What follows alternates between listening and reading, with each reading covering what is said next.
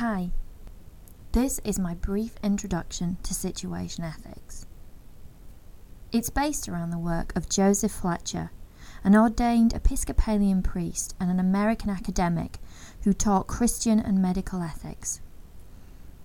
He believed that ethics were teleological rather than deontological, meaning the rightness or the wrongness of a particular action is determined by the ends or the consequences, rather than the actions being all important, as it is in natural ethics. Situation ethics has its root within the New Testament. Jesus setting aside the law or breaking established rules in order to do good. An example is in Mark chapter 3, verses 1 to 6, where Jesus goes into a synagogue on the Sabbath and heals a man, despite the fact there were people there who wanted to throw him in prison and did go and report him for doing it. Fletcher believed that situation ethics are Christian, even though many of the churches at the time and today disagree. He believed that there were three main approaches to moral thinking legalistic ethics, which are predetermined rules and regulations, Christianity and many religions have legalistic features based on biblical commandments and the precepts explained by Aquinas. Due to the complications in life, we keep accumulating laws to cover all eventualities. It's the big problem with this idea and this legalistic theory because it means that a new law has to be created for every new situation. Once they say murder is prohibited, for example, thou shalt not kill, you have to clarify killing in self defense, killing in war, for example. Is that permitted or not? Legalists have to keep adding to the web of laws, and for that reason, Fletcher rejects the legalist approach to morals. It does not give the person the right to choose what to do. Antinomian ethics doesn't use any kind of law or principle of ethics at all. Every attempt and every moral situation where you have to make a moral decision is unique. And as a result of that, and because they don't have to follow any laws, Fletcher said it is literally unprincipled, purely ad hoc, and casual. There are, there are exactly anarchic, i.e., without a rule and that's Fletcher's Situation Ethics book published in 1966. As a result of these two and his rejection of them, he came up with situational ethics. When a situationalist enters into a moral dilemma with the ethics, rules, and principles of their community and traditions behind them, they are more likely to get a desirable and loving outcome. Situationalists are prepared to set aside these rules if the situation requires it.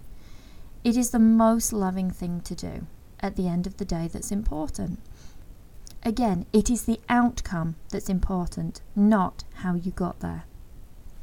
Fletcher said the situation is follows a moral law or violates it according to love's needs. Moral decisions should depend on what best serves love. Even lying is justified if it better serves the person in a particular situation. Situationalism is heavily influenced by Christian theologians who deduce moral guidelines from the Bible rather than looking at the Bible's moral rules.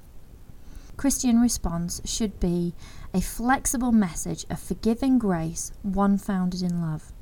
Three of the theologians that Fletcher was influenced by was Rudolf Bultmann, Karl Barth, and Dietrich Bonhoeffer. His theory of situational ethics had agape love or unconditional love at its core. And he set out six prepositions that he believed that you should keep in mind when making a moral decision. The first one is only one thing is intrinsically good, namely love, nothing else at all. Actions aren't good or evil, rather, they form part of a chain of cause and effect. The second is the ruling norm of Christian decisions is love, nothing else. Which means making decisions replaces all laws. Love replaces law. Killing is wrong, however, there is the possibility of moral killing, in the example of self defense or within euthanasia.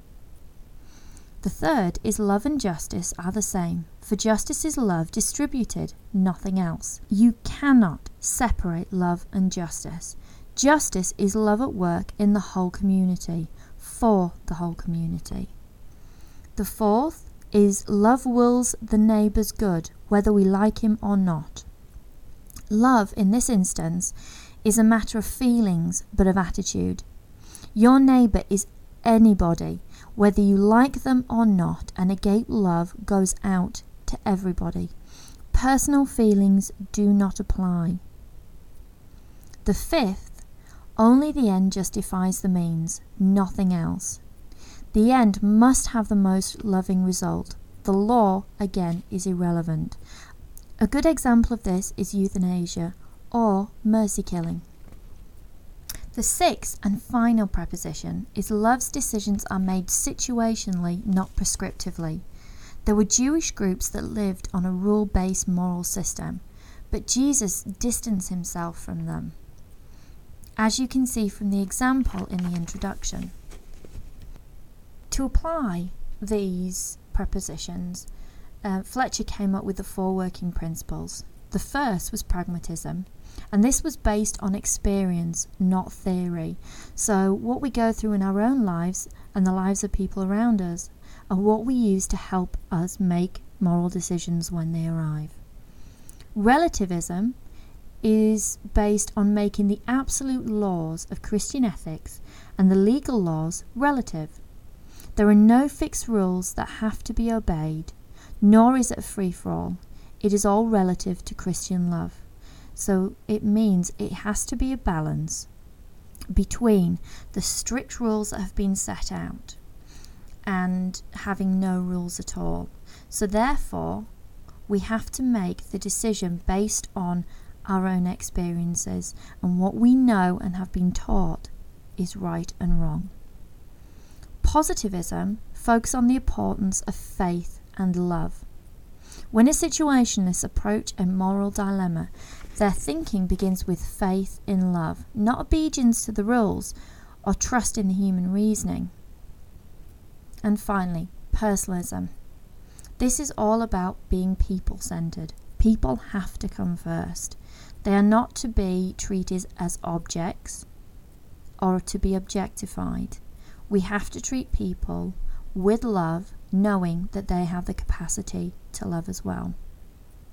The final tool Fletcher talks about in the moral decision making process is someone's conscience. Now, unlike in the traditional sense, the conscience is not a thing like a body or a mind. It is something that is there and is part of the process in making the moral decisions. However, it is not something in itself. I hope this was helpful. Thank you for listening.